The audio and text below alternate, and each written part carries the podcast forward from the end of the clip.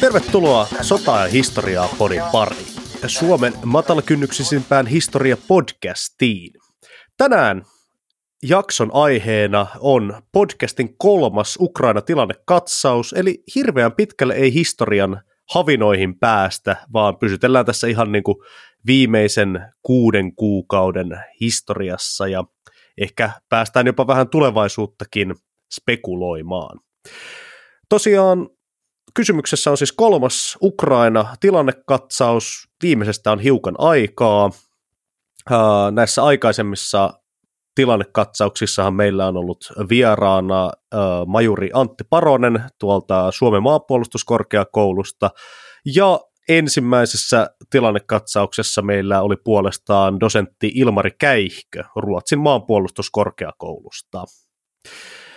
Näiden meidän aikaisempien tilannekatsausten aikana rintamatilannehan näytti vielä hyvin erilaiselta. Kakkososa tuli siinä huhtikuun puolen välin tienoilla ulos, ja silloinhan vielä Mariupolin puolustus oli täydessä käynnissä. Uh, ukrainalaiset puolustivat urheasti Harkovan esikaupunkialueita venäläisjoukkoilta, ja aloitekyky näytti olevan tuolloin vielä lähes täysin Venäjän puolella. Nyt sota on käyty yli kuusi kuukautta ja on uuden tilannekatsauksen aika uusilla asiantuntijoilla. Tänään meillä on nimittäin ilo kutsua Sota-historiapodin vieraiksi Suomen osinskenen kovin kärki.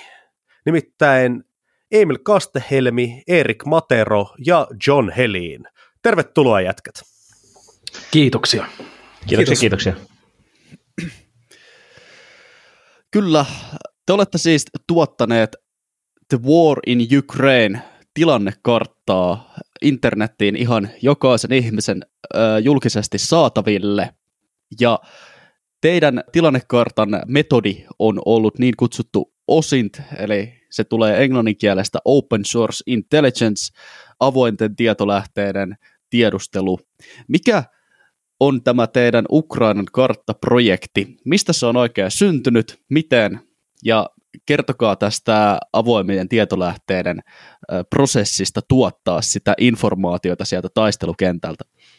No siis, jos me lähdetään puhua siitä, mistä, mistä tätä karttaprojekti alkoi, niin mehän alettiin tietenkin seuraamaan uutisia jo hyvissä ajoin ennen tämän niin sodan alkua. ja päädyttiin sitten puhumaan niistä meitsi erikseen Emilin ja, ja, ja sitten Erikin kanssa, ja me oltiin aika niin kuin matalalla intensiteetillä seurattu aikoinaan jonkin verran Syyrian sotaa. Meillä oli ryhmä, jossa me oltiin seurattu tätä Turkin vallankaappausyritystä, mutta, mutta sitten totesin jossain vaiheessa, että, että, että turha tässä on puhua erikseen näille, näille kavereille, ja me perustettiin sitten semmoinen ryhmä, johon me sitten kolmistaan aluksi viestiteltiin, ja sitten se homma kasvoi siitä, siitä aika nopeasti, eli, eli sitten, kun, sitten kun sota alkoi, niin me alettiin sitten piirtää tätä karttaa ihan, ihan niin kuin omaksi iloksemme tavallaan, eli haluttiin, haluttiin pysyä keskenämme kärryillä siitä, mitä siellä tapahtuu, ja sitten se lähti, lähti leviämään hyvin nopeasti ensiksi, ensiksi Emilin tota, työnantajalle ää, tuolla Euroopan parlamentissa, ja sitten ää, ainakin yhdelle suomalaiselle eduskuntaryhmälle, ja sitten Ylen toimittaja twiittasi sen, ja, ja sitten se onkin ollut vaan alamäkeä siitä asti. Jep, mutta jos ollaan rehellisiä kanssa, niin se karttaprojekti alkoi mun mielestä pari viikkoa ennen tätä sotaa, koska silloin rupesi tulemaan niitä ensimmäisiä tota, niin kuin brittimodin ja kaikkien muidenkin tässä pienempien tiedusteluprojektien tota, niin kuin näkemyksiä, missä Venäjän ryhmitykset on. Tota, niin kuin, missä niitä ryhmitysalueet on niin kuin Venäjällä, Valko-Venäjällä. Mä muistan, me ollaan silloin John pidetty joku parin tunnin puhelu, missä me ollaan tehty ensimmäinen tämä arvio vihollisen toiminnasta, missä me ollaan tavallaan piirretty niin kuin niiden ryhmitysten perusteella – että mistä päin niin kuin me oletaan, että minne Venäjä haluaa, mitkä on poliittisia tavoitteita, ja tavallaan tätä kautta niin kuin lähdettiin luomaan sitä olemassa olevaa tilannekuvaa ennen sitä sodan alkua, että sitten kun se sota alkoi, oli tosi helppoa lähteä etsiä oikeasta paikasta tietoa, kun meillä oli jo tavallaan se pohja, että hei moi, me oltiin tunnistettu sellaisia tärkeitä kohteita, mitä Venäjä pyrkii näillä joukoilla saavuttaa. Esimerkiksi Novak Kovan pato, joka niin kuin me tunnistettiin silloin pari viikkoa etukäteen, että on niin kuin, että se muutenkin Hersonin Dimperin tasalla että oli hirveän helppoa lähteä sitten saman tien oikeaan suuntaan. eettistä tietoa, kun tavallaan ymmärret, tai on jonkinlainen näkemys siitä, että mitä joukkoja alueella on ja mihin, mihin ne pyrkis, niin tavallaan sitten lähti oikein suuntaan etsiä sitä. Ja sitten sen huomasi myös sodan alussa, että esimerkiksi länsimaalaiset mediat oli hirveän hukassa siitä, että missä tapahtuu ja mitäkin, ja se näkyy niin kuin niiden uutisoinnista ja kartoista, että kaikkialla tapahtuu ja hirveästi kaikkea, eikä ollut mitään koherenttia näkemystä, missä tapahtuu ja mitä, että meidän kartta istui siinä ensimmäisenä aamuna, kun nenä päähän, kun meillä sentään oli jotain koherenttia, että hei moi, täällä tapahtuu tässä suunnassa näitä asioita, ja että täällä taitaa näitä takaa. Joo, että se väärässä ole, että mä, että mä muistan kauhulla niitä, niitä ekan parin päivän karttoja suomalaisessa mediassa, jossa on ää, niin kuin Venäjän iskuja koko Ukrainan laajuudelta laitettu semmoisia räjähdysmerkkejä, ja eihän, niin kuin, ku, eihän siis siitä niin kuin mitään semmoista järkevää tilannekuvaa saa, että, mm. että, että selkeästi niin kuin osuttiin, osuttiin aika niin kuin hyvään semmoiseen aukkoon suomalaisessa mediatilassa. Ja siis tosiaan niin kuin, oltiin me tehty sitä AVTtä, mutta sitten Scribble Mapsiin tällä tavalla aktiivisesti tavallaan päivittämään yhtä karttaa siirryttiin sitten siinä aika lailla Aamuyöstä 24. päivä. Kyllä. Mm, kyllä, kyllä. Ja siis se on oikeastaan mielenkiintoistakin, että, että miten tavallaan pihalla isotkin mediatalot oli siinä vaiheessa, sodan alkuvaiheessa ja, ja aina tasaisen tahtiin myös sen jälkeen. Eli siis siellä saattoi ihan suomalaisillakin isoilla ää, mediataloilla olla väitteitä vaikkapa jostain Odessan maihin nousuista tai joistain vastaavista, jotka oli täyttä disinformaatiota, joita ei koskaan tapahtunut. Ää, oli väitteitä siitä, että siis kartoissa oli väitteitä siitä, että Harkovaa olisi piiritetty tai, tai siis tämmöisiä asioita, jotka olisi aika niin kuin merkittäviä, mutta joita ei tosiasiassa koskaan tapahtunut. Ja alusta asti meidän kartta taas kykeni kuitenkin tuottamaan sitten tätä tämmöistä informaatiota selkeästi ymmärrettävässä muodossa, ja sehän upposi sitten jengiin kanssa todella vahvasti. Eli ihan sodan alusta asti, niin täällä kartalla on ollut paljon käyttäjiä. Mä oon esimerkiksi sitä tuutannut ulos Twitterissä aktiivisesti, ja sitten myöhemmin myös monet suomalaiset mediat on alkanut sitä käyttämään silleen, ottanut enemmän tai vähemmän omakseen. Joo, ja tästä niin kuin epäselkeästä mediatilasta justiinsa, ää, mulle on jäänyt mieleen ekalta päivältä se, miten joku vastasi johonkin meidän ää, Emilin niin kuin ekoihin twiitteihin kartasta sellaisella, että, että, että pelkäsin tilanteen olevan pahempi tyllä, ää, mistä lähtien kyllä on niin kuin ollut se on niin kuin tuonut semmoista motivaatiota että tavallaan tuottaa sitä niin kuin tavallaan tilannekuvaa, koska, koska, mm, koska no se median tilannekuva ei ollut hirveän hyvä, ja se tietty ruokki myös ehkä, ehkä niin kuin semmoisella klikeillä sitten itse itseään. Siellä on tietty intressi näyttää niin kuin mahdollisimman päräyttävinä kaikki, niin kuin mitä tapahtuu, mutta ja, ja kyse ei mun mielestä myöskään niin kuin vain mediasta, että niin kuin kyllä tässä niin kuin esim. länsimaalaiset tiedustelut niin kuin organisaatiot on joissain määrin myös epäonnistunut. Et esim. brittimodilla on ollut, eikä Britannian puolustusministeriön julkaisut on ollut välillä todella, todella hämäriä, puhtaan virheellisiä jopa. Ja sitten pahimpi on varmaan ensimmäisen viikon Ranskan puolustusministeriö, jossa oli vain siis kolmannes Ukrainasta laitettu katkoviivoilla, että venäläiset toimivat tällä alueella. joo, Eli joo. Siis, äh, Ranskan puolustusministeriöltä, anteeksi, mutta siis, siis Ranskan puolustusministeriöltä ei ole siis näkynyt hirveästi karttoja sen jälkeen. Niitä tiedustelupäällikkö sai potkut ekalla viikolla.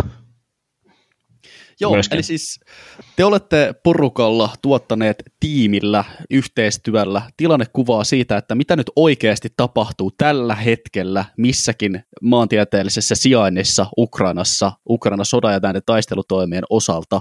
Ja te olitte seuraamassa tämän tilanteen kehittymistä jo ennen tämän sodan alkamista viime helmikuussa, ja te olette ollut siitä asti siis niin kuin konsistentisti todella perillä ja todella ajantasaisen tiedon kanssa sen suhteen, että mikä se tilanne siellä oikeasti on. Ja te olette tota, herättäneet monen eri tahon huomiota.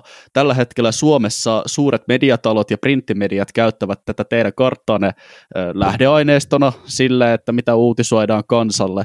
Niin voitaisiin tästä palata hieman muutama askel taaksepäin ja käydä vielä nopeasti läpi Erik, John ja Emil, että kun te olitte jo etukäteen hereillä tämän homman suhteen, niin ketä te oikein ootte ja mistä taustoista te lähditte tätä tekemään?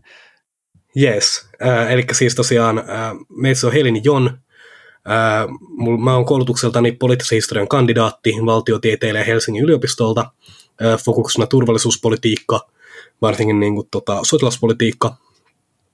Äh, ja, ja, ja teen nyt tällä hetkellä maisteriani, ja ennen sitä sitten toki niin kuin asiaan, ää, asiaan perehtyneisyyttä auttanut, no, no ensinnäkin, ensinnäkin pitkä niin kuin sotahistorian harrastus, mutta sitten ää, mulla on muun muassa varusmiespalveluksesta pataljoonan tiedusteluupseerikoulutus olemassa, joka on kyllä osoittautunut hyödylliseksi sekä no, niin kuin reserviläisyys yleensä, mutta, mutta niin kuin tämmöinen esikunta ja, ja sitten tiedusteluupseeri tyyppinen osaaminen sieltä. Ja nykyään sitten sodan alkamisen jälkeen toimin nykyään Helsingin Sanomilla faktan tarkistajana Ukrainan sodasta tulevaan kuva- ja videomateriaaliin, mikä nyt ei tietty niin kuin välttämättä kerro siitä ennen sotaa olleesta ammattitaidosta, mutta, mutta, mutta sitä mä nykyään teen. Joo, eli mä oon Emil Kastehelmi, äh, ihan äh, kaukaisimmalta taustaltani varusmiespalveluksesta. Mulla on tiedusteluupseerin koulutus. Sitten myöhemmiten oon työskennellyt muun muassa sotahistorian parissa tutkijana. Meillä on ollut tämmöinen kollegani kanssa tässäkin podcastissa käsitelty kartoitustutkimus käsivarren Lapissa Sturmok-linjalla, josta tulee pian kirja, joten voiden nimittää itseäni myös sotahistorioitsijaksi tämän myötä. Sitten tota, muuten äm, elämässä kuluu aikaa Ukrainan sodan. Tietysti tässä tilanneseurannassa vedän Iltalehdelle tämmöistä tilannestudiota. Ja sitten on myös avustajana tuolle europarlamentaarikko Alametsälle, eli tässä oikeastaan sille 50-50 menee hommat, eli toinen jalkaan tuolla Euroopan parlamentin puolella siellä etenkin turvallisuusasioita, puolustusasioita, ulkopolitiikkaa ja kotimaan asioita, ja sitten äh, toinen jalkaan vankasti sitten tässä sotahistoria-alalla, ja tietysti nyt ehkä sitten Ukrainan sodan vuoksi myös tämän tämmöisen modernin konfliktin seurannassa. Joo, siis tähän voisi tietty hypätä tälleen vielä, vielä sanomaan, että, että mä ja Emilhän oikeastaan siis tunnetaan meidän, meidän reserviupseerikurssilta ja, ja, ja varsinkin sitten täältä niin tiedusteluupseerikurssilta, eli, eli sinänsä niin kuin merkittävä hetki molempien elämässä niin kuin tämän, tämän projektin kannalta. Eittämättä. Kuulijat saattavat tunnistaa Emil Kastehervin myös Soto- ja historiaa podin jaksosta numero kahdeksan, Lapin sota ja Turboklinja. että mä ei ole siis ensimmäinen vierailu. Mutta joo, sitten vielä Erik. Yes, eli tosiaan hei, Erik Mataro, mulla ei nyt välttämättä ole ihan noin, noin vakuuttavat meritit, että olen koulutuksilta tota, liiketalouden tradonomi, erikoistuminen, sisäinen laskentatoimien rahoitus, että ei ihan, ihan hirveästi ollut annettavaa tässä niin kuin, koulutuksen puolelta, mutta tosiaan se, missä olen itse ehkä niin kuin näitä merittejä ennen tätä, tämän, tämän sodan vaiheen syttymistä ollut, niin tosiaan todella aktiivisesti seurasin aikoinaan tota Syyrian sisällissotaa, sekä myöskin tätä Libyan ja tota, Libyan sisällissota sekä tota, tota, ää, Egyptin näitä, tätä vallankumousta ja myöskin Ukrainan tota, vallankumousta ja tämän sodan konfliktin alkuun vuonna 2014, että sieltä niin kuin, tavallaan ehkä ne opit siihen avointen lähteiden tiedusteluun tuli ensimmäistä kertaa, kun näin jostain kuvalaudalta, kun joku postasi videon jostain Isiksen treenileilit Syyriasta, ja sitten joku tyyppi oli silleen, että hei moi, tässä muuten näkyy nämä vuodet ja sähköliet tuolla taustalla, ja ne laittoi sen, oliko se Jenkkien tiedustelupalvelu, että hei me löydettiin tämän videon perusteella tämä koulutusleiri, ja seuraavana päivänä siellä iskettiinkin tuota tähän kyseiseen koulutusleiriin ilmaiskulla.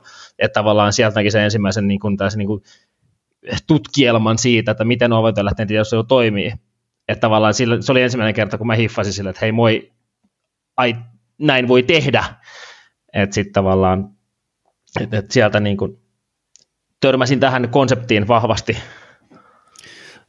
Tässä välissä olisikin hyvä hetki itse asiassa mennä tähän avointen tietolähteiden tiedusteluun. Tämä oli erittäin hyvä nosto siitä, että mitä se sitten niin kuin käytännössä oikein on. Kun te olette tuottanut karttaa, joka on osunut erittäin äh, tarkasti äh, matchaamaan sitä yleistä kuvaa siitä, että mitä oikein tapahtuu, niin kuinka tämä kartta tuotetaan ja mistä lähteestä ja millä metodeilla? Joo, no mä voisin periaatteessa jatkaakin tuosta, että silloin kun tämä sota lähti päälle, niin meillä oli muutamia pääkanavia sille, mistä lähdettiin tutkimaan eli toisaalta avoimet lähteet, eli siis toisaalta kaikkien saatavilla olevat, eli toisaalta kuka tahansa voi mennä siihen lähteisiin, se on kaikkien nähtävillä, kaikkien todennettavissa. Eli se, mitä me, mistä me lähdettiin liikkeelle, tota, niin kuin sodan ensimmäisen päivän, niin se oli Facebook, eli tavallaan, jos on tuttu tämä puskaradio-ryhmäkonsepti, Suomessa, että tavallaan paikkakunnat pitää omia puskaradioita, missä ilmoittaa tiedätkö, karoneista kissoista ja mopopojista, jotka pärjäsivät tällä liian kovaa, niin Ukraina on ihan yhtä lailla täynnä vastaavia niin puskaradioryhmiä. Näitä löytyy Facebookista, näitä löytyy Telegramista. Öö, et sitten kun me tavallaan oli se hyvä tilannekuva siinä sodan alusta, niin sitten tavallaan näihin puskaradioryhmiin rupesi tulee tosi nopeasti viestejä sille, että joku teksti, niin kuin kirjallisia viestejä, että hei, täällä on venäläisiä, aika nopeasti rupesi tulee kuvia, videoita. Toinen myös, mistä löytyi vastaavaa, oli Twitter.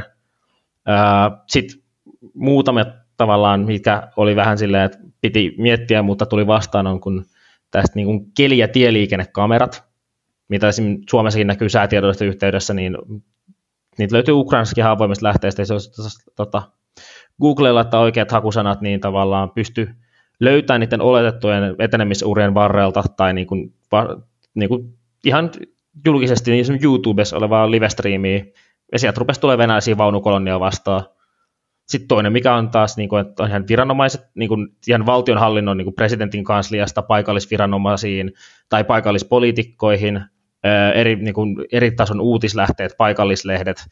Et periaatteessa niin kuin, se voi tiivistää siihen, että kuka tahansa, niin kuin, joka voisi puhua julkisessa sometilassa niin kuin sodasta, niin me pyrittiin etsimään näitä kanavia, ja sitten tavallaan sitä kautta monesta eri kanavasta, kun löytyy niin kuin joko konkreettista niin kuin puhetta, eli tästä tapauksessa tekstimuodossa olevaa puhetta siitä, niin kuin mitä tapahtuu, tätä tukevia kuvia ja videoita, niin tavallaan se oli se, missä lähdettiin liikkeelle. Ää, nyt tässä sodan pitkittyessä se on vähän muuttunut, johtuen ihan siitä, että tota, kun sota on pitkittynyt, ne taistelut on ilmahtanut paikoilleen, mikä tarkoittaa sit sitä, että samalla tavalla ei enää ole, ne siviilit ei enää ole sillä taistelualueella niin vahvasti läsnä, mitä ne sodan alkuhetkillä, vaan tavallaan kun taistelut on jäämähty yksittäisiin kyliin, niin siviileillä on saatu evakuoitua sieltä kylistä, mikä on sitten johtanut siihen, että tavallaan ei ole enää samanlaista viestintää, että hei moi, tässä on kuva venäläisestä panssarivaunusta, joka tuli tähän just kylään, koska ne vaunut saattaa olla siellä kylissä viikkoja, ja siviilit on poistunut, joka sitten on johtanut siihen, että meidän pitää yrittää etsiä niin kuin, niin samoista Facebookin puskaradioryhmistä se seuraava tasa, että hei moi, minne tulee avustuslähetykset, minne tavallaan, missä puhutaan, että ammutaan tykistöllä tänne taka-asemien takalinjoihin, tavallaan me tiedetään, mikä on se tasa, jonka yli ei ainakaan ole tultu, josta voidaan tavallaan lähteä hakemaan sitä, että okei, ne on tuolla jossain niin kuin tämän tasan toisella puolella.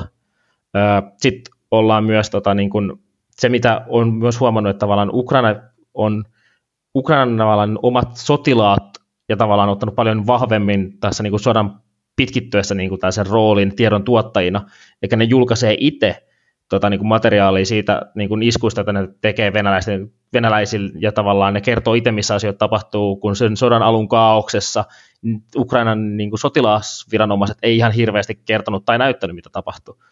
Ja sitten tavallaan sitä kautta, kun tulee niin kuin sitä kuva- ja videomateriaalia eri taholta, myös niin kuin venäläisten tuottamaa, että niin kuin, kyllä niin kuin Wagner, esim. tämä venäläinen yksityinen palkkasotilafirma tuottaa ihan kuvamateriaalia, ja sitten on myös tällaisia venäläisiä osint kanavia, jotka tuottaa myöskin materiaalia, niin heiltä katsotaan sitten, että hei, mistä he puhuu, mitä he väittää, koska on tiettyjä juttuja, joista Ukraina ei halua itse puhua, samalla tavalla kuin Venäjäkään itse ei halua puhua epäonnistuista venäläisistä hyökkäyksistä, niin Ukraina ei halua puhua epäonnistuista ukrainasta hyökkäyksistä. Että se, että kun yritetään sitten muodostaa se, että niin kuin mikä on se todellisuus, niin tavallaan pitää katsoa molempia osapuolia ja yrittää sieltä sitten käydä hakemaan, mikä se totuus on.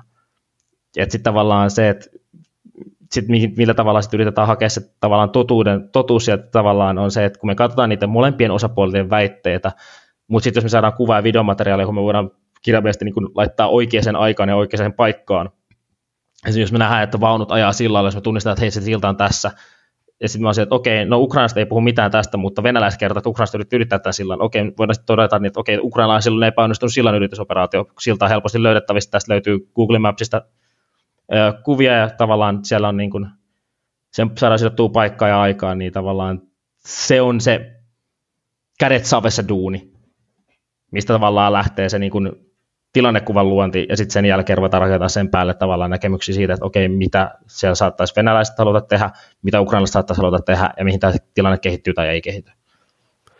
No, te sitten näkisitte tämän tämänhetkisen tilanteen tuolla Ukrainan rintamilla? Mitä siellä on tapahtunut nyt viime viikkoina ja mihin tässä ollaan menossa? No, nyt kun tätä jaksoa äänitetään, niin Ukrainahan on hiljattain tehnyt hyvin onnistuneen vastahyökkäyksen Harkuvan oblastin alueella, joka johti siihen, että venäläiset joutu nyt perääntymään suuresta osasta koko oblastia.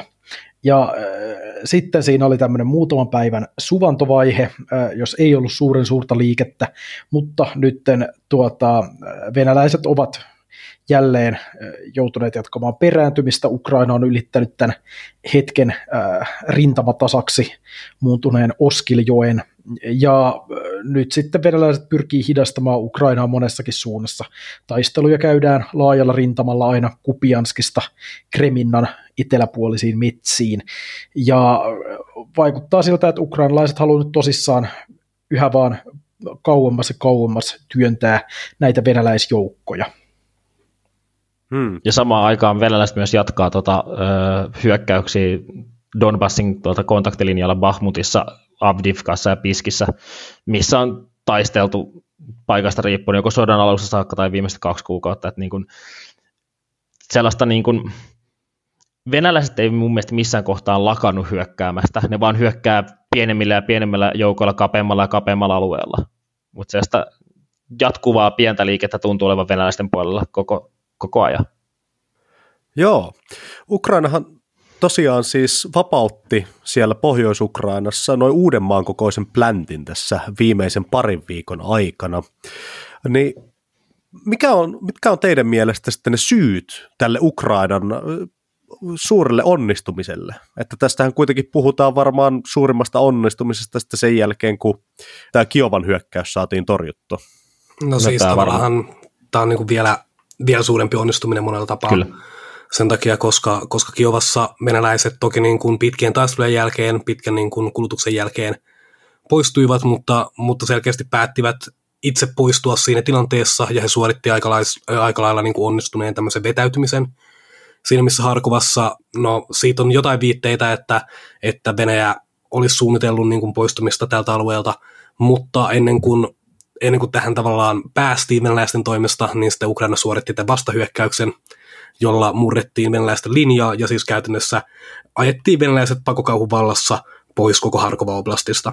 Eli puhutaan niin kuin, ton, ö, ukrainalaisten suurimmasta onnistumisesta koko niin kuin sodan aikana, sanoisin, jos ei, ö, jos ei oteta lukuun esimerkiksi vaikka Hostomalin lentokentän operaation niin kuin pysäyttämistä, mikä on ehkä niin kuin yksittäisenä merkittävänä tapahtumana iso, mutta, mutta tietty skaala on, skaala on vähän pienempi.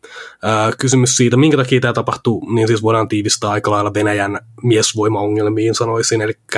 Eli Ukrainalla riittää reserviläisiä, länsimaat lähettää kalustoa, Ukraina pystyy aseistamaan reserviläisiä tällä kalustolla, siinä missä Venäjällä on nyt jo niin kuin sodan alusta asti näyttänyt siltä, että, että joukkoja ei saada täydennettyä eikä saada uusia joukkoja rintamalle, mikä sitten jättää esimerkiksi Harkovan rintamalohkon ää, äärimmäisen huonosti miehitetyksi. Kyllä, mutta sitten tavallaan se, mikä Harkkovassa kanssa pitää tiedostaa, on se, että ukrainalaiset valitsi todella, todella hyvän niin kuin, paikan hyökätä. Että tavallaan niin kuin, ne hyökkäsi ensinnäkin siellä olevi, niin kuin se joukko-osasto, joka ne päätti murtaa edestä, oli hyvin tiedosteltu, ne hyökkäsi nimenomaan näitä tota, Luhatskin kansantasavallan niin kuin rekrytoituja niin kuin rivimiehiä vastaan sekä niin kuin Venäjän kansalliskartin kevyesti varustettuja joukkoja vastaan, että niin kuin ne hyökkäsivät sen niin kuin, pehmeeseen huonon moraalin omaavaan kohteeseen, ja sitten sen jälkeen ne suoritti niin kuin sen käsittämättömän nopean tunkeutumisen syvälle Venäjän selustaa, Et, jolla tavallaan tehtiin valtava sairastusuhka, eikä sitten tavallaan pelkästään myöskään se, että sillä tehtiin sairastusuhka, vaan sitten se selustaan tunkeutunut osasto myös torju tota, niin kuin vastahyökkäyksiä, vastahyökkäyksiä lähteneitä venäläisiä osastoja. meillä on tällä hetkellä viitteitä, että siellä on esim. tämä Venäjän just var uudesta, niin modernia kalustolla varustettu kolmas armeijakunta, että heidän joukot on kärsinyt tappioita yrittäessään torjua tätä ukrainalaisten tun, niin kuin tunkeutumista tässä. Ja sitten toinen on kanssa, että me tiedetään, että Isiumin suunnalla on tota, ensimmäinen kaartin vaunuarmeija, joka on niin kuin Venäjän niin kuin, tai myös on Neuvostoliiton peruja, mutta se on niin kuin tavallaan sen eliittijoukko. Se on varustettu parhaimmilla mahdollisella kalustolla sen, kota, tota, kotivaruskuntaa Moskovan alueella, ja sitä, sen tota, sen rooli kylmän sodan aikana oli joko toimia niin kuin NATO vastaan siinä murtavana osastona, joka on tarkoitus päästä syvälle vastaiskuun, tai sitten tai sitten se merkittävänä vastahyökkäysosasta, niin puhutaan hyvin varustetusta, hyvin kalustetusta, niin kuin pätevästä niin kuin joukosta, niin tämä joukko käytän melkein saarettiin Isiumiin ja enemmän tai vähemmän pakotettiin vetäytymään sieltä täydellisessä epäjärjestyksessä. Ja kyllä tosiaan tässä on, näkyy myös se, että ukrainalaiset on mitä ilmeisemmin ottaneet jonkinnäköistä oppia myös länsimailta. Vaikuttaa siltä, että se on ollut myös länsimaista kalustoa käytössä. Eli juuri tämmöistä tavallaan paikoin aika pienelläkin osastoilla saatettu edetä hyvinkin syvälle ja nopeasti. Ja sitten venäläiset ei ole onnistunut tähän kunnolla vastaamaan. Ähm, venäläiset on ihan kuvatodisteiden perusteella joutunut hylkäämään myös valtavan määrän kalustoa. Et siellä on siis panssarivaunuja monen BTGn verran, siellä on tuota, siis te, niin kuin selustan tällaista tavaraa, kuten tykistöä, raketin heittimiä, elektronisen sodankäynnin kalustoa, vastatykistötutkaa. Eli, eli on, on paljon tavallaan tavaraa, joka ei ole mitään ihan semmoista helposti hylättävää romua tai ylipäänsä mitään, mitä pitäisi päätyä vihollisen käsiin, noin niin kuin ollenkaan. Puhumattakaan sitten kaikista niistä ammuksista ja ajoneuvoista ja muusta tavarasta, jota sinne on jäänyt BTR ja vaikuttaa olevan jotenkin loputtomat määrät. Sieltä tulee edelleen uusia videoita, joissa nähdään, että jahas taas jossain on ollut joku toimintakunnassa oleva BTR. Ja se on muuten kiinnostavaa se, että todella paljon tätä kalustoa vaikuttaa olevan jokseenkin toimintakuntoisena saatu, tai sitten on pikkasen ehkä yritetty jotakin vahingoittaa sitä, mutta ei olla onnistuttu. Eli kyllä tässä on Venäjällä tavallaan joukko hyvin suuria epäonnistumisia, jotka liittyy osittain heidän omaan osaamattomuuteensa, mutta sitten toisaalta myös siihen, että Ukraina on onnistunut todella hyvällä menestyksellä. Ja, ja sitten tässä, niin kun puhutaan kalustosta, niin kyse ei ole niin kuin mistä tahansa tusina kalustosta, että siellä on niin kuin jäänyt niin kuin viime, viimeisen numerota muista niin kuin sata venäläistä taistelupanssarivaunua, joista niin kuin suurin osa T-80, jotka tätä, niin kuin, mikä on niin kuin tätä modernia venäläistä vaunukantaa. Siinä on jäänyt myös yksi T-90, joka on kaikista uusin venäläinen vaunu. Eli tavallaan se ei ole nyt mikä tahansa, tahansa niin kuin tusina joukko, joka siellä on niin kuin laitettu mäkeen harkkovasta, vaan siellä on oikeasti ihan ollut niin kuin päteviä venäläisiä joukko jotka ei pystynyt tässä tilanteessa vastaamaan tähän ukrainalaisten etenemiseen ja syvyyteen tunkeutumiseen millään muulla kuin osittain osa joukoista on painut hyvässä järjestyksessä, mutta sitten siellä on viitteitä myös, niin että siellä on paettu ihan täydessä kaauksen vallassa.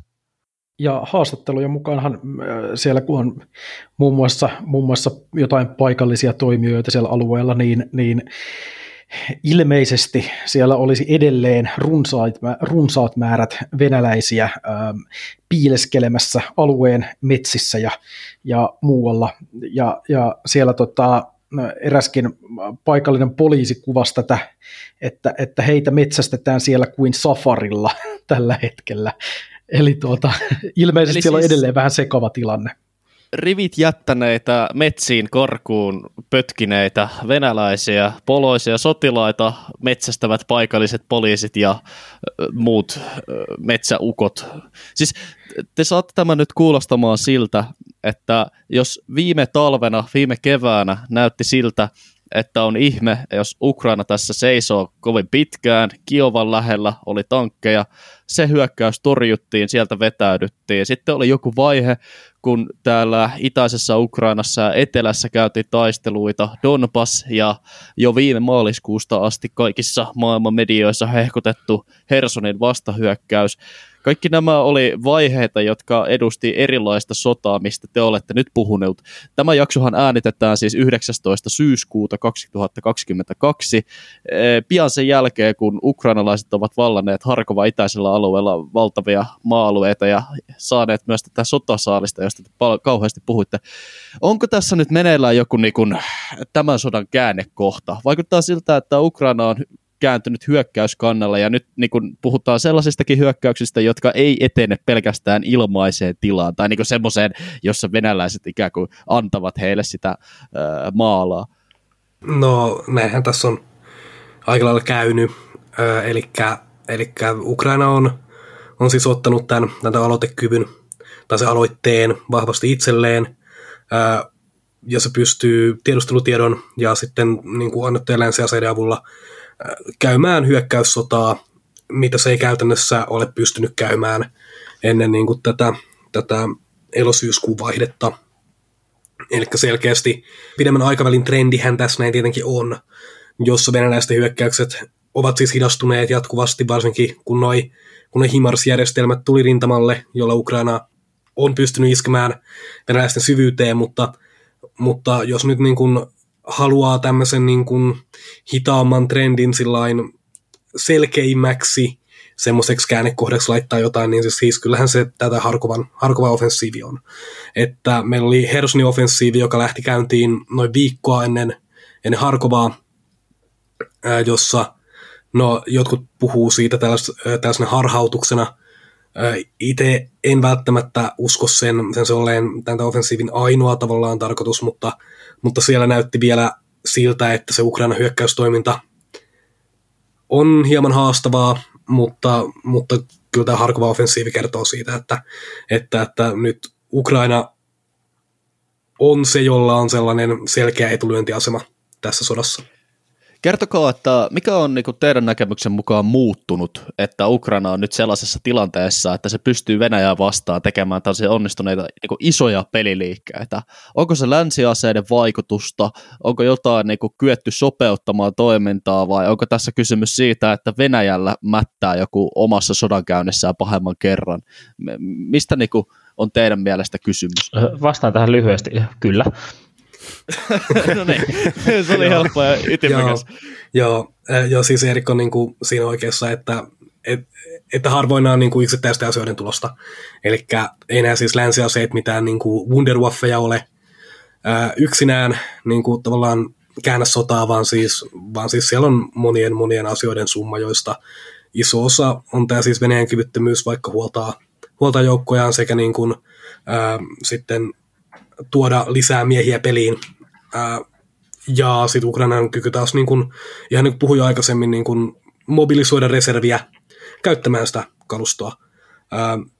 Mutta sitten toki niin kuin länsiaseet auttaa suuresti sillä, että pystytään sitten minimoimaan näitä, näitä Venäjän vahvuuksia, kuten vaikka tykistöasetta sillä, sillä että Himarstolla pystytään iskemään venäläisten logistiikan risteyskohtiin sekä niin kuin ammusvarastoihin ja tämmöiseen siellä, siellä syvällä venäläisten syvyydessä – josta sitten, äh, mikä pakottaa Venäjän tuomaan niin kuin ammuksia paljon pidemmän matkan takaa, mikä taas hidastaa heidän liikettään.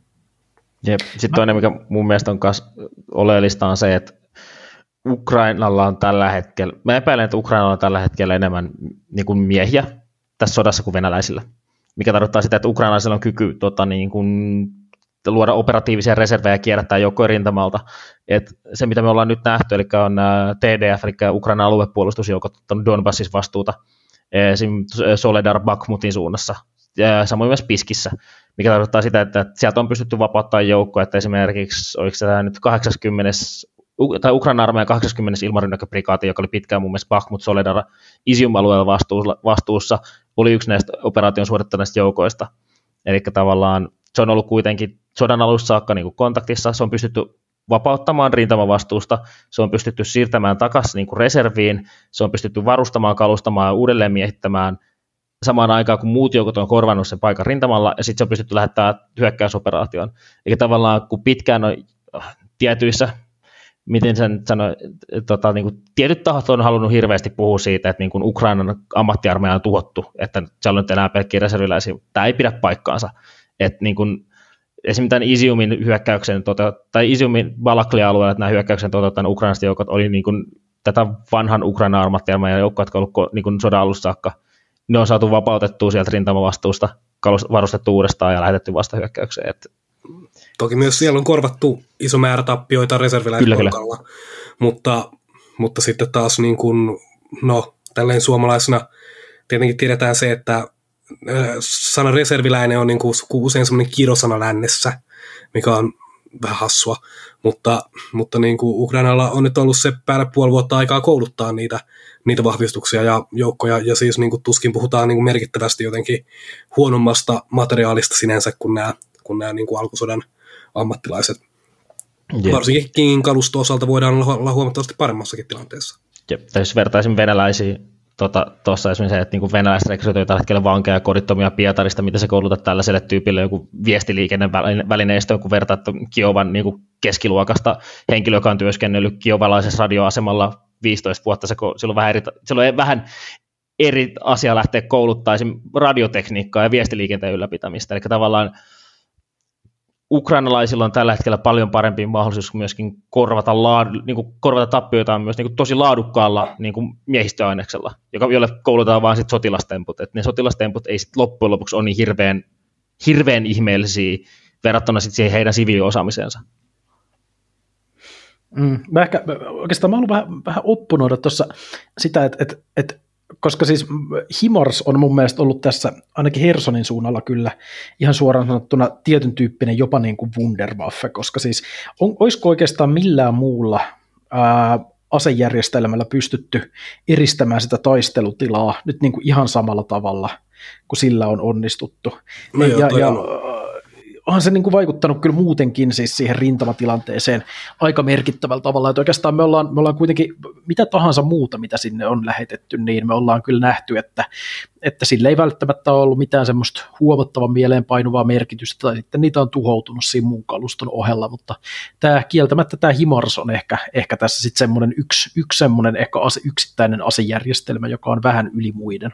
Joo, ja, ja niin kuin et saa siis väärässä sinänsä, että, että varsinkin tällä niin kuin, tota Hersonin rintamalohkollahan se on siis tehnyt tosi paljon, mutta äh, mut sitten just pelkkä Himars yksinään, niin kuin, jos me oltaisiin laitettu sinne tätä, mitä 18 Himarsia, tai sitten vaikka 64 Himarsia, eikä siis, eikä siis annettu tiedusteluapua ja tavallaan kaikkea muuta apua, niin sitten ei se olisi niin kuin välttämättä ää, niin kuin tota, sillä niin kuin ratkaissut sotaa yksinään. Et, et siis se Himarshan on niin kuin tosi merkittävä, koska se just vie Venäjältä nämä sen niin kuin suurimmat edut, ö, edut pois, ja se, se tasoittaa taistelukenttää, mutta sitten sit niin kuin, eihän se yksinään niin kuin sotaa sinänsä voita.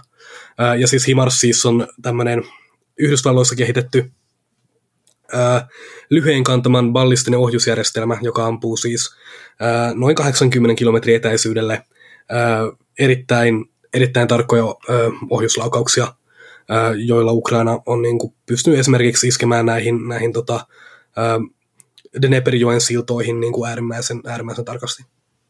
Ja sitten Venäjän ammusvarastoihin ja Kyllä. tota, venäläisten esikuntiin, että siellä on niin kuin isketty sellaisiin niin kuin, niin kuin merkittäviin, merkittäviin kohteisiin, jotka niin kuin, niin kuin lamauttaa varsinkin venäläistä taistelukykyä, että kysytään, kun venäläinen järjestelmä on hyvin hierarkkinen, että sitten kun siellä laittaa komentopaikan rikki, niin sitten alijohtajan aloite ei välttämättä ole sitä parasta mahdollista.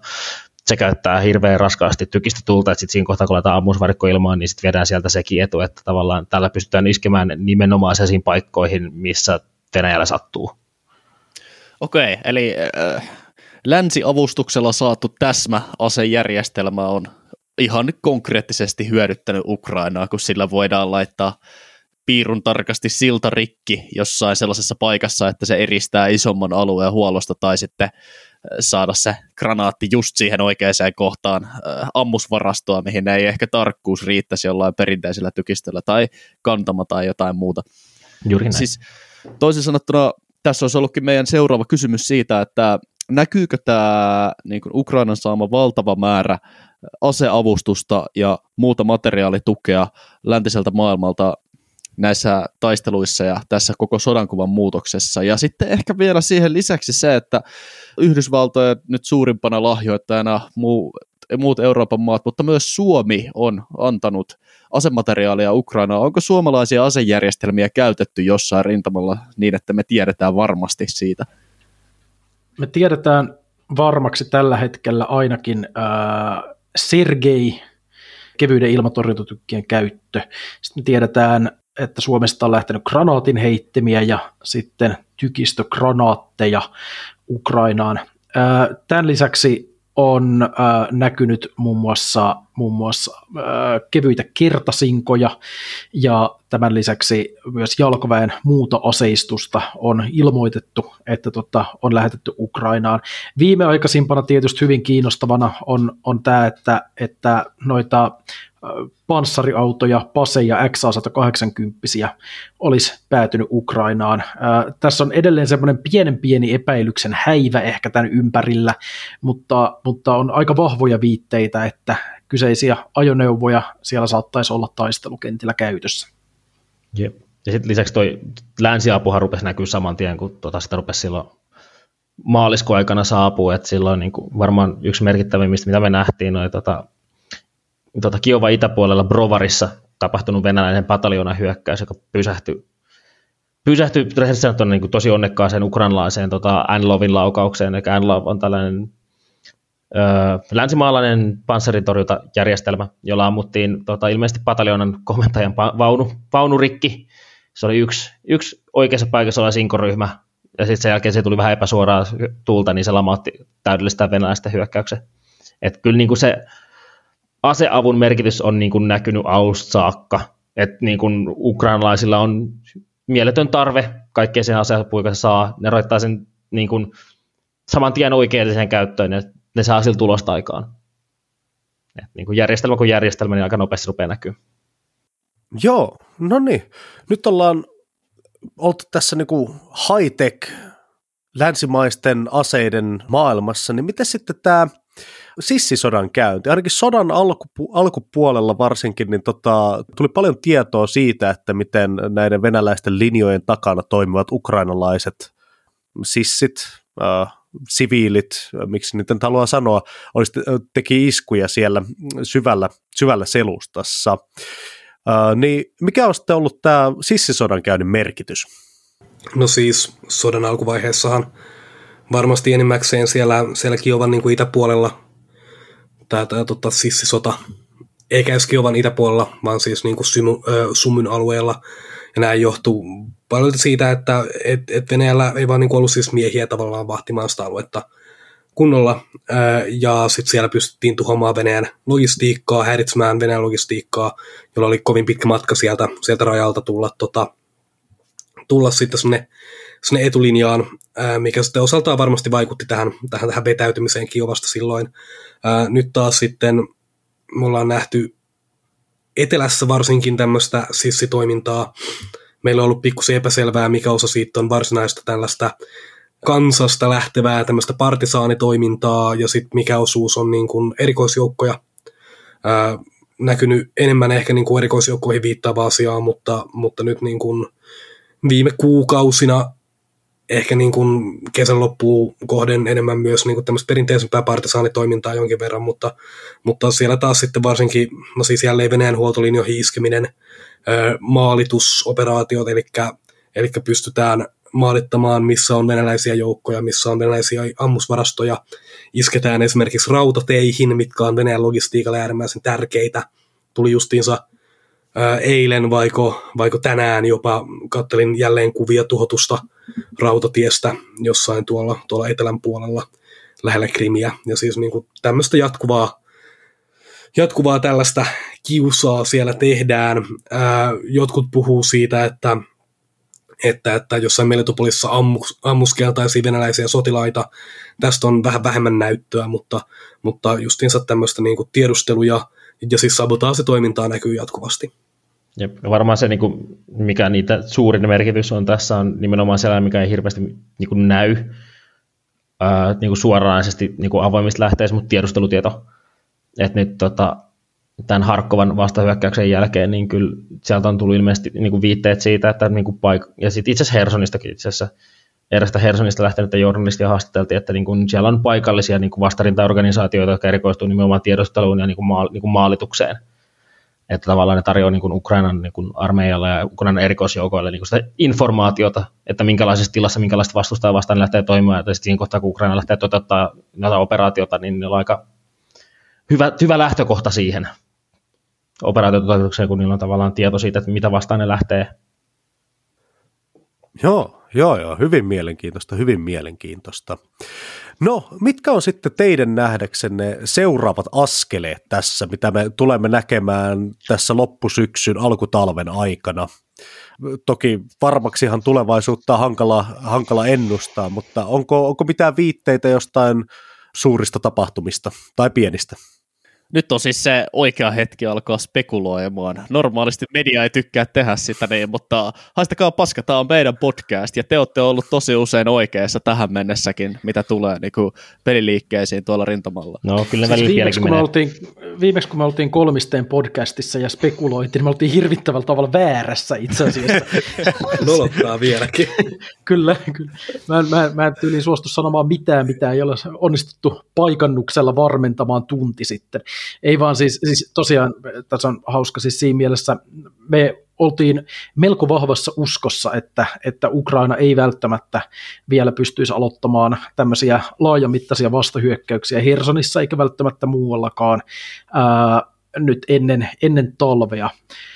Ja Tässä tuota, me luotettiin aika vahvasti, niin kuin, no siis me luotettiin toimijoihin, niin kuin, jotka oli osoittautunut aikaisemmin olevan kohtuun niin kuin oikeassa sodasta ää, pa- paikalla oleviin journalisteihin ja tämmöisiin. Ja sekä myös siihen, että mitään näyttöjä ei ollut. Niin, kyllä. Nyt on näyttöjä. Että niin kuin. Kyllä, kyllä, ja ukrainalaisten omiin myös niin kuin, omiin haastatteluihin, esimerkiksi erilaisten sotilashenkilöiden ja upseerien haastatteluihin, oli niin kuin paljon aineistoa just siitä, että, että nyt tota, ei välttämättä tapahtuisi vielä ihan, ihan lähikuukausina, mutta näinpä vain mekin olimme nyt sitten kerran radikaalisti väärässä tässä. Toki, toki kyse oli vaan enemmänkin kuukausista, ei niinkään siitä, että tapahtuuko jotain ollenkaan vai ei. Mutta mitä seuraavina kuukausina tapahtuu, seuraavina viikkoina ainakin, mä uskallan ennustaa, että Ukraina jatkaa näitä vastahyökkäyksiään, nyt etenkin sitten täällä äh, Donetskin ja Harkovan suunnilla.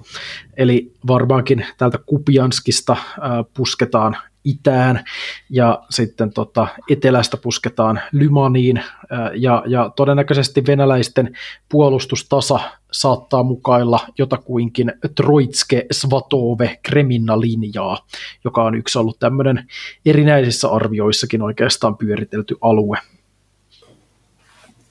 Ja, ja toinen, te, toinen tietenkin Hersonin vastahyökkäyksen kehitys. Et musta tuntuu, että Hersonin vastahyökkäys on tällainen, niin kuin Ukraina omaksuu siinä kulutussodan, että tavallaan se, mitä me spekul, tota, spekuloitiin sillä, että Hersonissa ei lähdetä hyökkäämään, kun ne siellä ei ole valmiita, että tässä saattaa nyt olla se, että kun siellä on isketty pullonkaulaan, logistiikassa tavallaan se, miten paljon Hersoniin pystytään tuomaan vahvistuksia, Venäjän on kaventunut. Osalta siis. Venäjän osalta on kaventunut, ja sitten Ukraina aloittaa sen niin kuin, en mä nyt sanoisi matalan intensiteetin, mutta sen jatkuvan paineen operaation, joten se nostaa sitä tarvetta, mitä sinne pitää saada tota huoltoa. Että tavallaan tässä on nyt sellainen hidas paineistus päällä, että tavallaan katsoo, että mitä sillä saadaan aikaan tässä, tässä tal- niin kuin talvea kohti lähestyttäessä. Että siellä nyt selkeästi koko ajan tapahtuu ja koko ajan paineista tai koko ajan pidetään niin kuin se, ei anneta levätä puolustajaa että tavallaan Hersonissa, kun me katsotaan Hersonia, niin kyllähän se joka viikko oikeastaan Ukraina saa siellä pieniä menestyksiä aikaan siellä täällä. Eli, eli tavallaan vaikka kaikki huomio on tällä hetkellä äh, Harkovassa ja siellä, siellä suunnalla, niin, niin e, toki, e, toki siis Hersonissa, Hersonissa jatkaa tai jatkuu nämä tapahtumat. Eli siis sekin on kyllä alue, jota on syytä pitää silmällä. Voi esimerkiksi olla, että venäläiset sielläkin päättää äh, taktisesti hyvän tahdon eleenä lyhentää tätä rintamalinjaansa sitten tota, tuntemattomista syistä. eli, eli kyllä pitää niin siis eikö tämä ollut Venäjän virallinen selitys tälle Harkovan tota noin, niin, valtavalle tappiolle, jossa otettiin niin kun, ihan Venäjän eliittiyksiköt ja no aikaisemmin mainittu kaarti, panssariarmeijat sun muut menetti suuret kalustot, niin tämä oli siis äh, hallittu, suunniteltu vetäytyminen. Niin. Joo, Joo, kyllä, kyllä. kyllä. Tämä oli joku taktinen vetäytyminen ja painopisteen Joo, siirto semmoista. muistaakseni, ja sitten jokainenhan meistä ymmärtää, että kun taktisesti vetäydytään ja siirretään painopistettä, niin siinähän sitten saattaa jäädä useamman pataljoonan kalusto myös sille tielle, että niin, niin, saadaan niin, todella niin, vähän siis... vauhditettua tätä siir- taktista jep. siirtymää. Jep, jep. Niin, sattuuhan sitä. Mm. Kuuluu niin sanotusti asiaa. Joo, ei. Mutta Hersonissa ei. odotettavissa taisteluiden jatkumista ja näette, että Ukraina säilyttää tässä niin kuin, ä, aloitteellisen aseman. Jep. No siis... Toinen, mikä kanssa on mun mielestä mielenkiintoista, on se, että niin kuin venäläislähteet on tällä hetkellä tosi huolissaan niin kuin Vuhledar, Kurakov, Pokrovsk alueesta, niin kuin Donetskin, alueella, Don, niin kuin Donetskin kaupungin alueella. Et me ei siitä niin kuin ukrainalaisista lähteistä ole hirveästi nähty mitään, mutta se mitä nyt on tässä kohtaa pitää itse myöntää, että ukrainalaiset osaa itse peittää sen oman toimintansa, koska Harkova ja Herson, kun ne alkoi, niin ne tuli vähän takavasemmalta. Sitten siinä kohtaa, kun se lähti päälle, niin me päästiin tosi nopeasti seuraa sitä. Mutta tavallaan se valmistautumisvaiheesta niin kun se tieto pysyi tosi tiukasti. Et en tiedä, mistä venäläislähteet saa niitä signaaleja ja mitä tavallaan ne tulkitsee, mutta ne on erittäin huolissaan itse tuosta alueesta, että Ukraina kerää sinne keskijoukkokeskittymistä. Erik, sä oot ehkä niinku taitavin vieras, mikä meillä on ikinä ollut tekemään aasensiltoja aiheisiin, josta me halutaan vielä puhua. Nimittäin, siis voitaisiko keskustella hetki siitä mediatilasta ja miten se on teille näyttäytynyt? Te olette kuitenkin niin kuin, tätä sotaa seurannut nyt todella intensiivisesti. Alusta asti teillä on ollut käsi sen öö, julkisen tiedon pulssilla, mitä sieltä taistelukentältä on tullut. Niin onko tässä jotain eroja vaikka Ukraina ja Venäjän välillä? Te olette kummastakin tavallaan lähteestä pyrkinyt hakemaan sitä tietoa, kummalla on parempi niin sanottu operaatioturvallisuus ja onko siinä tullut jotain muutoksia sitten alkupäivien, että minkälaista tietoa saadaan ja miten sitä sitten perataan. Te olette kuitenkin onnistunut pitämään sen niin kuin erittäin, erittäin hyvän tatsin tähän kaikkeen, kaikesta öö, niin kuin showsta huolimatta. Niin joku, joku näkemys tästä varmasti löytyy.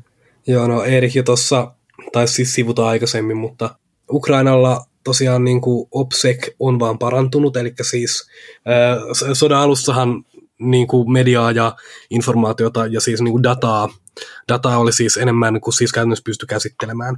Eli ihan niin kuin hullu määrä videota, hullu määrä ää, just näitä erilaisia niin kuin Telegram-kanavia ja puska-radioryhmiä ja, ja, ja tota, kielikameroita ja niin kuin, kuin tavallaan ää, ongelma oli siis enemmänkin tiedon paljous. Ja, ja, ja Venäjä omalta puoleltaan taas sitten näille, näille ammattisotilailleen on jo pidempään tehnyt sitä, että, että operaation lähtiessä kännykät otetaan pois. Tämä ei ole tietenkään niin kuin täysin, niin kuin, täysin niin kuin onnistunut tämmöinen asia, mutta sodan alussa Venäjältä tuli vähemmän materiaalia, huomattavasti vähemmän materiaalia.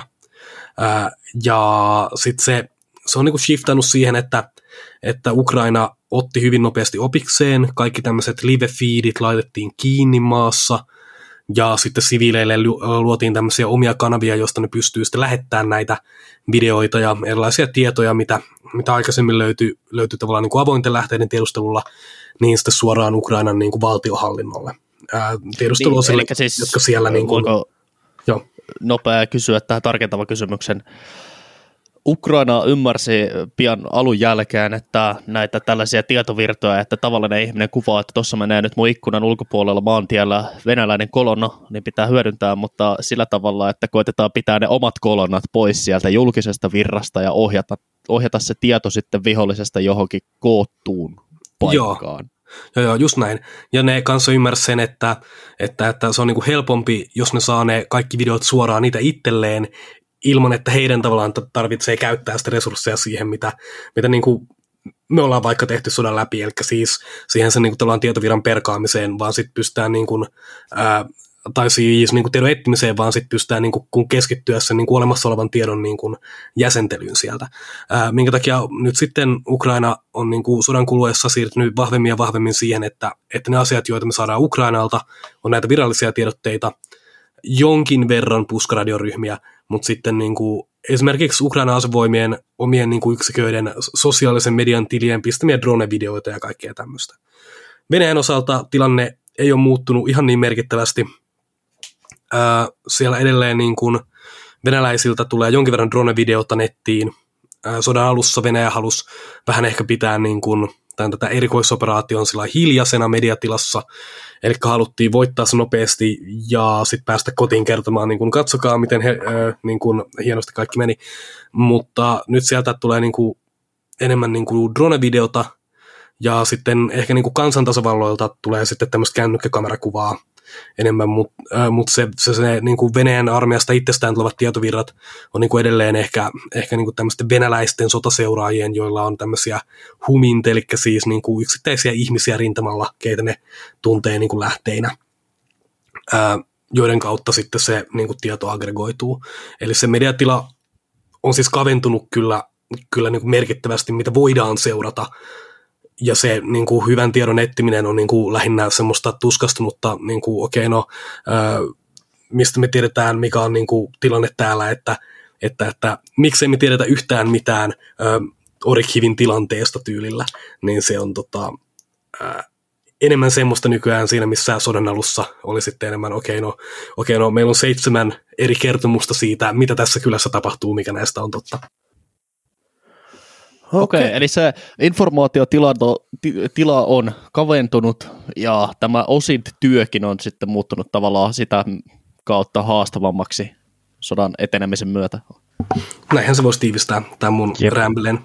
Jep, Kyllä. Mun mielestä tässä on ehkä korostunut kanssa, että niinku mikä on meidän on, niinku onni verrattuna monen ulkomaalaisen toimijaan, että nyt kun tämä tavallaan tiedon määrä on kaventunut, niin tavallaan sit sun, se menee paljon enemmän se niinku sotilasanalyysiksi.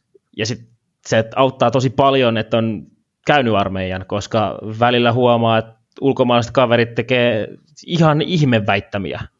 Sitten kun mä itse katsoin, että Herran Jumala, tässä on kolme kylää, metsä ja kaupunki, ja ne on mennyt tässä kahdessa päivästä läpi.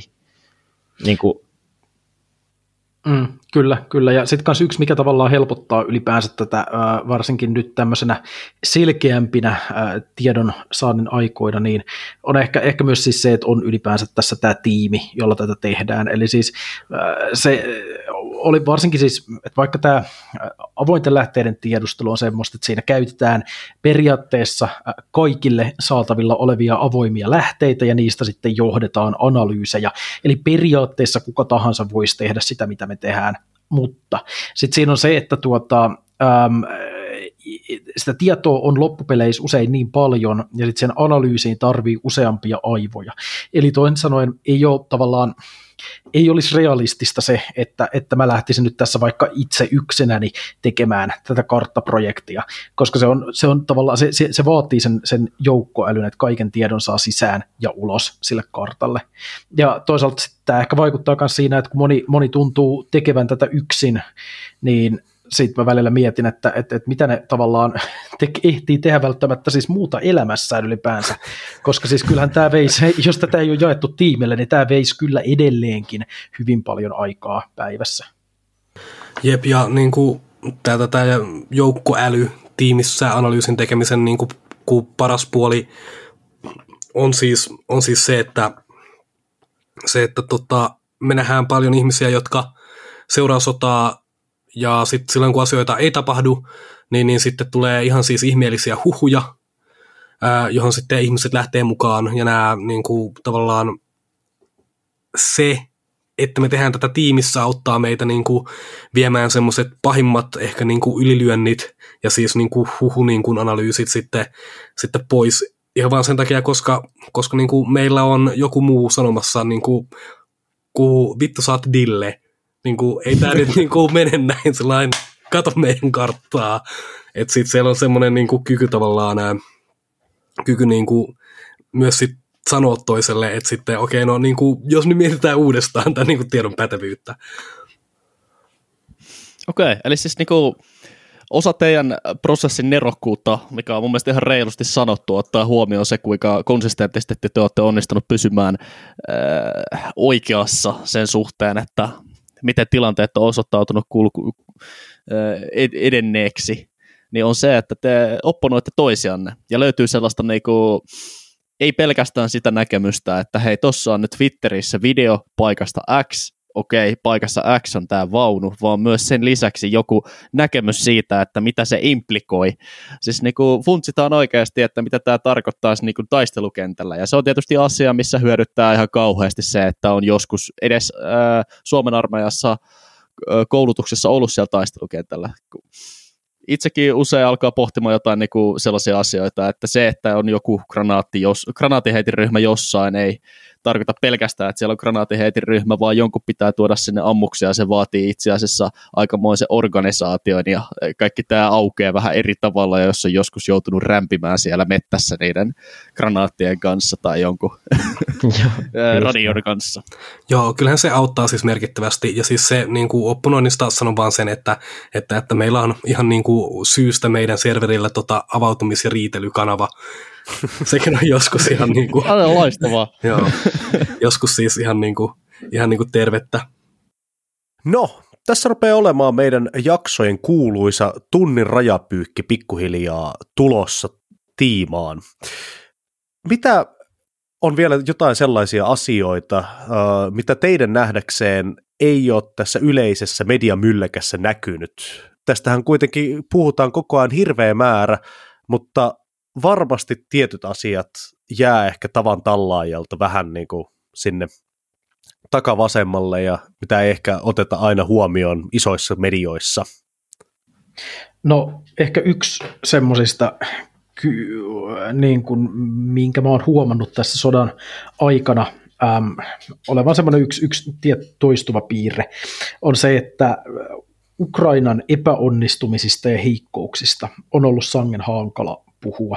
Eli, eli siis kaikki riemuitsee aina luonnollisestikin siitä, kun ää, venäläiset saa turpaansa mitä mielikuvituksellisemmissa yhteyksissä, mutta tuota, ää, siis, mut, mut, mut siis se, että et, et, et sit, sanopas paha sana ää, vaikka siitä, että no tämä ukrainalaisten vastahyökkäys Hersonissa on vaikka tämmöinen luonteeltaan suhteellisen tahmea, eikä nyt välittömästi murskannut venäläisten linjoja, niin siinä on heti tullut, tullut semmoista, niin kuin, äh, varsinkin kun olen puhunut isommissa medioissa, niin sitten niin kuin kommenttipalstat on saattanut täyttyä semmoisesta, että, että, että olisin, olisin nyt tässä jotenkin niin kuin Venäjä-mielinen, vaikka se on täysin absurdia, mä oon jatkuvasti viestittänyt sitä, että olen aivan ehdottomasti Ukrainan puolella ja toivon, että ne saa niin kuin viimeistä milliä myöteen kaikki maa-alueensa takaisin, mutta tavallaan on silti rehellisesti pakko puhua siitä, että Ukrainakaan ei automaattisesti, absoluuttisesti onnistu kaikessa,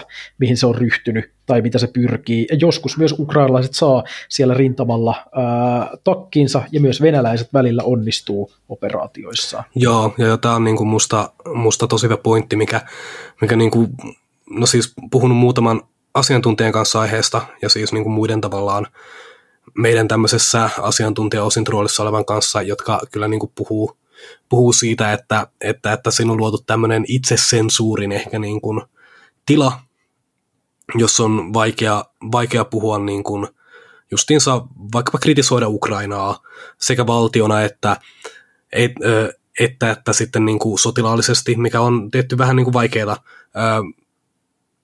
koska, koska me puhutaan kuitenkin niin kuin kahdesta Euroopan korruptoituneimmasta valtiosta tappelemassa toisiaan vastaan, niin sitten pitäisi niin kuin myöskin pystyä suhtautumaan kriittisesti Ukrainaan, ja sitten jos me ei voida suhtautua kriittisesti kanssa, kanssa Ukrainaan, ja sitten sit sen niin kuin tavallaan vaikkapa sotilaalliseen suorittamiseen joissain paikoissa, niin sitten siinä on niin kuin, ää, miten me voidaan tavallaan tehdä järkevää politiikkaa vaikka niin kuin Ukrainaa kohtaan nyt ja nyt ja tulevaisuudessa, jos emme voida niin kuin olla kriittisiä meidän niin kuin liittolaisia kohtaan, niin se on se ei ole musta hirveän niin kuin semmoinen hyvä keskustelukulttuuri, e, että mä ymmärrän niin kuin tämmöisen moraalin nostattamisen tärkeyden, mutta mut sitten kun nämä niin kuin tämmöiset tahot, jotka useimmiten sitten kritisoi Ukraina-kritiikkiä, on niin kuin täysin länsimaisia kaiffareita, siinä missä ukrainalaiset itse yleensä osaavat myös niin kuin harrastaa itsekritiikkiä, niin sitten herää niin kuin kysymys, että tavallaan okei, okay, no niin kuin, mikä tavallaan niin kuin, miksi me niin kuin sensuroidaan itseämme sillä tavalla, minkä takia pitäisi niin kuin suhtautua kriittisesti siihen, siihen niin kuin, tota, ää, tai siis se, minkä takia näistä asioista ei saisi puhua, siinä on musta, musta niin kuin, kuin oikein niin kuin mitään järkeä. Ja se vaikeuttaa tosi paljon semmoisen järkevän analyysin tekemistä. Jep. Ja sitten siinä on toinen kanssa, että jos me ei tiedetä, missä Ukraina epäonnistuu, me ei voida auttaa niitä sillä alueella. Että tavallaan me ei pystytä myöskään, niin kuin, meillä on länsimailla valtavat resurssit, joita Ukrainalla ei vaan yksinkertaisesti tässä tilanteessa ole. Se on sotakävä maa, jossa niin kuin merkittäviä osa sen väestössä on mobilisoitu sotaa. Että sitten tavallaan se, että tavallaan, että jos me ei voida kritisoida Ukrainaa ja tarkastella Ukrainaa analyyttisesti, me ei voida ikinä tunnistaa niin kuin Ukrainan heikkouksia ja vahvuuksia, joita me ei voida tavallaan ikinä kohdentaa sitä apua oikein. Eli toisaalta Ukraina on tällä hetkellä sotaa käyvä maa, jossa niin kuin merkittävä osa väestössä on mobilisoitu, eikä niille ei vaan yksinkertaisesti ole samoja resursseja, mitä Euroopalla ja Yhdysvalloilla on, että me pystyttäisiin auttamaan niitä niin kuin tavallaan voittamaan tämä sota, mikä tarkoittaa sitä, että meidän pitää rehellisesti sanoa, että missä ne ei onnistu, okei, mitä apua ne tarvii, mitä apua me annetaan. Että se niin kuin on it, tällä hetkellä niin kuin Ukrainan niin kuin sodan voittamisen kannalta niin kuin itse sabotoivaa toimintaa jopa meillä niin kuin länsimaalaisina. Niin, tai siis koska ne poliitikot, siis kyllähän poliitikotkin Suomessa seuraavat vaikka niin kuin samoja medioita kuin kansalaiset. Tietysti ne saa toisia lähteitä pitkin sitten myös tarkempaa ja salatumpaa tietoa, mutta siis yleisesti ottaen, että et, et mikäli se ilmapiiri on semmoinen, että Ukrainalla menee kaikki koko ajan ihan sairaan hyvin ja Venäjä ei kykene mihinkään, niin siinä tulee vaan se tietysti sitten haasteeksi se, että että tota, siinä saattaa syntyä semmoinen valheellinen turvallisuuden tunne, että tilanne ei olisi jotenkin äärimmäisen kriittinen ja Ukraina ei vaatisi tavallaan kaikissa suunnissa jatkuvasti hyvin vahvaa apua. Eli, eli siis kyllä mä niin näen tavallaan, että just se, että, että heikoista tilanteista ei voida puhua, niin siitä on pitkällä aikavälillä kokonaisuudessaan enemmän haittaa Ukrainalle kuin hyötyä. Ja se voi myös pahimmillaan ihan oikeasti maksaa ihmishenkiä, kun ähm, siellä alkaa poliitikot tekemään vääränlaisen keskustelukulttuurin ja vääränlaisen tilannekuvan perusteella sitten avustuspäätöksiä äh, Ukrainan armeijalle. Jep, jep, jep. sillä niin kuin tuossa puhuttiin Hersonin offensiivi lähdettyä käyntiin, mutta mutta justiinsa ennen niin kuin Harkovaa offensiivia puhuttiin itse asiassa Emilin kanssa puhelimessa, ja me, me, me mietittiin tätä niin kuin Hersonin offensiivin tahmeutta ja siis sitä, että, että, että mikäli tämä nyt on niin kuin se paras, mihin niin kuin Ukraina pystyy, niin sitten pitääkö tässä alkaa niin kuin antamaan, no, no Emilkin toimii niin kuin kuitenkin poliittisena avustajana, niin sitten pitääkö alkaa niin kuin antamaan neuvoja siitä, että sitten okei, okay, no ehkä niin kuin tässä näin pitää nyt keskittyä enemmän niin kuin tämmöiseen pitkäkestoiseen kouluttamiseen, ja siis niin kuin, tavallaan koko sen sotilasorganisaation niin kuin, rakentamiseen oikeasti, oikeasti niin kuin, länsimaisemmaksi, jos ei tämä niin kuin, tavallaan ala onnistumaan tämmöinen niin kuin, offensiivinen hyökkäystoiminta. Okei, no kolme päivää myöhemmin Ukraina hyökkäsi Harkovassa, että sitten tämä niin kuin, meidän äh, kovin niin kuin, Doom, äh, Doomer-keskustelu niin kuin, osoittautui onneksi niiltä osin niin kuin, turhaksi, mutta mut siis nämä on niin kuin, kun oikeasti asioita, joista pitää pystyä puhumaan. Joo, mä oon itse ainakin havainnut sen, että suomalaisessa ja etenkin kansainvälisessä länsisessä mediassa niin on tietty narratiivi, joka pyrkii olemaan mahdollisimman niin kuin Ukraina-positiivinen ja sellaisiakin asioita, joita te olette todenneet eivät niin kuin pidä paikkaansa, niin pyritään hirveästi hehkuttamaan jonain suurina peliliikkeinä, mikä sitten vissiin ei teidän mielestä palvele niin kuin hyviä tarkoitusperiä kuitenkaan. No siis itse mä tälleen, niin kuin, nyt kun voin kutsua itseni journalistiksi, niin siis se tota, niin kuin, journalistina kyllä mä koen edelleen niin kuin median tehtävän kuitenkin olevan tuottaa niin kuin oikeellista tietoa kanssa, kanssa niin kuin kansalaisille, ja se tuntuu tosi niin kuin typerältä, että, että, että siellä niin kuin sit otetaan semmoinen vahva, niin kuin, no en nyt agenda on ehkä vähän niin kuin väärä sana, mutta sillä niin kuin otetaan ehkä se, ehkä se niin kuin Ukrainan itse tiedottama niin kuin propagandakuva siitä niin kuin sodasta hyvin niin kuin vahvasti osaksi, osaksi mediatilaa, kun niin kuin sit justiinsa, no, no, no, meillä on nyt energiasota täydessä käynnissä ja näin, niin sitten se olisi hirveän tärkeää niin kuin, kuin luoda siitä semmoista oikeaa tilannekuvaa kans, kansalle siitä, että sitten minkä takia nyt saattaa olla vaikkapa vaikeampi talvi ja ja siis se, se, se niin kuin, minkä takia tällaisia uhrauksia tehdään, se olisi tosi tärkeä osa ainakin niin kuin omasta mielestä. Niin aivan. Oikean tilannekuvan perusteella on parempi tehdä oikeita päätöksiä, niin se varmaan niin yksinkertaisemmin menee. Tota noin, niin Voisi vielä loppuun vähän puhua siitä, että minkälaisia sodan päättämisen mahdollisuuksia me niin nähdään tässä tilanteessa. Ukraina on vastikään osoittanut niin kuin ennen kuulumatonta kyvykkyyttä vastahyökkäyksiin. Voidaanko me saattaa tämä päätökseen vielä niin kuin Ukrainan voittoon, että palataan tilanteeseen vaikka siihen 2014 rajoihin? Miten te, miten te itse näette tämän asian mahdollisuudet? No siis meillä on tässä Venäjä sekä Ukraina, joilla, no siis Ukrainalla on niinku selkeä, no hyvin selkeät tavoitteet, ja sitten Venäjä, jolla on hyvin hähmäiset tavoitteet siitä niinku, miltä sodan loppu näyttää. Sitten on tietty länsimaat myöskin toimijana, joilla mä en tiedä, onko niin kuin meillä oikeastaan käsitystä siitä, mitä niin kuin tarkoittaa sodan päättyminen, tai siis se, niin kuin, mikä se niin kuin end goal sinänsä on. Ää, mutta mutta tota, ää, Ukraina näyttää nyt kykenevän ainakin niin kuin palauttamaan ää, 23. helmikuuta olleet rajat, eli siis tämän niin kuin Donbassin kontaktilinjan ää, tai no ei, toi on ehkä väärin sanottu, kokeillaan uudestaan. Ukraina on nyt näyttänyt ainakin niin kuin pystyvänsä merkittävästi vähentämään tätä niin kuin Venäjän miehitettyjen alueiden määrää siellä. Tietty kysymys on niin kuin siitä, mihin pisteeseen, onko se 24. helmikuuta kontaktilinjarajat, ää, pystyykö ne nuertamaan tätä niin kuin, kuin tavallaan maasiltaa Krimille kokonaan, se jää vielä nähtäväksi, mutta, mutta selkeästi trendi on se, että se, että siitä niin kuin Venäjän suurimmasta alueiden haltuunotosta tullaan merkittävästi taaksepäin. Venäjällä, no siis Venäjähän pystyy päättämään sodan milloin vaan lähtemällä Ukrainasta, mutta, mutta se on niin kuin poliittisesti mahdoton teko heille, joten tota, Venäjällä tulee vaikeammaksi ja vaikeammaksi niin kuin löytää sitä semmoista poliittista ratkaisua sotaan, varsinkin, varsinkin niin kuin tilanteessa, jossa, jossa he on niin kuin ottamassa takkiin. Häviäjän on paljon vaikeampi pakottaa tätä niin kuin, ää, niin kuin aloitekyvyn omaavaa osapuolta mihinkään niin kuin neuvottelupöytään. Ää, eli tällä hetkellä kyse on niin kuin lähinnä siitä, kuinka paljon apua Ukrainalle annetaan, ja sitten mikä on länsimaiden visio siitä, mikä on niin kuin meidän haluama tilanne siitä, mikä on sodan loppu. Halutaanko me just ne 22. Ää, 23. helmikuuta rajat takaisin? Halutaanko me, että Ukraina saa 2014 rajat takaisin? Halutaanko me, ää, minkä oleva Venäjän tilanne sodan jälkeen? Halutaanko me siellä jonkinlainen vallanvaihto? Halutaanko me ää, jonkinlainen Venäjän balkanisaatio, mikä on ainakin niin kuin omasta mielestäni täysin niin kuin järjetön ajatus. Ää, ihan niin kuin reaalipolitiikan saralta, vaikka siis moraalisesti varmaan niin kuin oikein se oikein niin kuin olisikin, mutta, mutta, mutta sekin tulee vaikuttamaan hirveän paljon.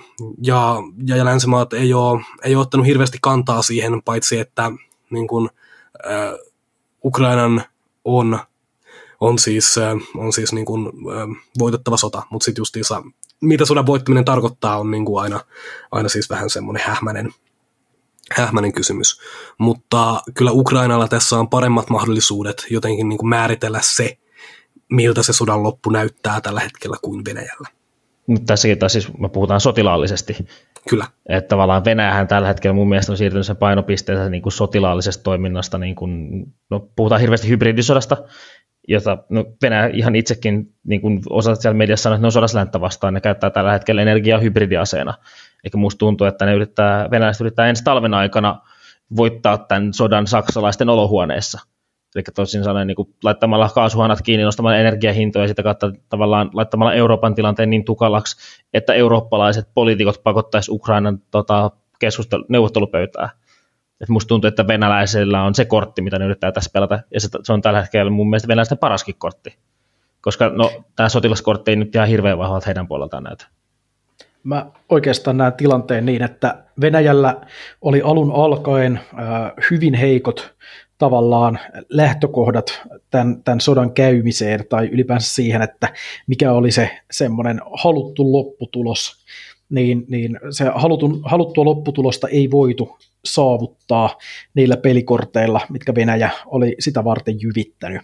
Sitten mitä pitemmälle tämä sota on mennyt, ää, mitä kauemmin täällä on tota, taistelut jatkuneet sit eri suunnissa ja tappiot kasvaneet, niin alkaa olemaan yhä kiusallisemmin selvää se, että Venäjällä ei ole olemassa mitään strategiaa tämän sodan äm, voittamiseksi. Ei ole olemassa tavallaan mitään selkeitä pelimerkkejä, ää, mitään selkeitä ää, tavoitteita, vaan ikään kuin toteutetaan tämmöisiä hieman ehkä epäkoordinoituja operaatioita eri suunnissa, koitetaan nokertaa ukrainalaisten puolustusta kylä kylältä, vaikka Itä-Ukrainassa, ja sitten ne, ne niin kuin sodan isot tavoitteet tavallaan muuttuu tietyllä tapaa reaktiivisesti, eli niitä joudutaan muuttamaan sillä perusteella, että miten, miten Ukraina tällä hetkellä tilanteen sanelee, eikä niinkään, että miten, miten äh, tavallaan äh, Venäjä itse sitä haluaa kehittää. Koska fakta on se, että, että vaikka Venäjä jatkaisi siis, siis kymmenen vuotta niitä hyökkäyksiä sillä tahdilla, mitä se Donetskissa niitä tällä hetkellä toteuttaa, niin se ei siltikään saa koko Donetskia haltuunsa siinä vaiheessa. Ja kyseinen, äh, kyseinen hyökkäys ei ole edes vielä törmännyt niihin ehkä isoimpiin kaupunkeihin ja vaikeimpiin paikkoihin sillä alueella. Eli siis tämä on tavallaan täysin jotenkin epätoivoinen tilanne Venäjän osalta. Sitten taas Ukrainan osalta mä sanoisin sen, että Ukraina, ähm, niin, niin todennäköisesti se, että mitä, mitä ainakin länsimaat haluaisi, niin olisi se, että lopputuloksena olisi jonkinnäköinen rauha, eikä tavallaan tämmöinen jäätynyt konflikti, mikä siellä oli nyt monen vuoden ajan Donbassin sodasta lähtien. Eli, eli tota, mikä se sitten tulee olemaan.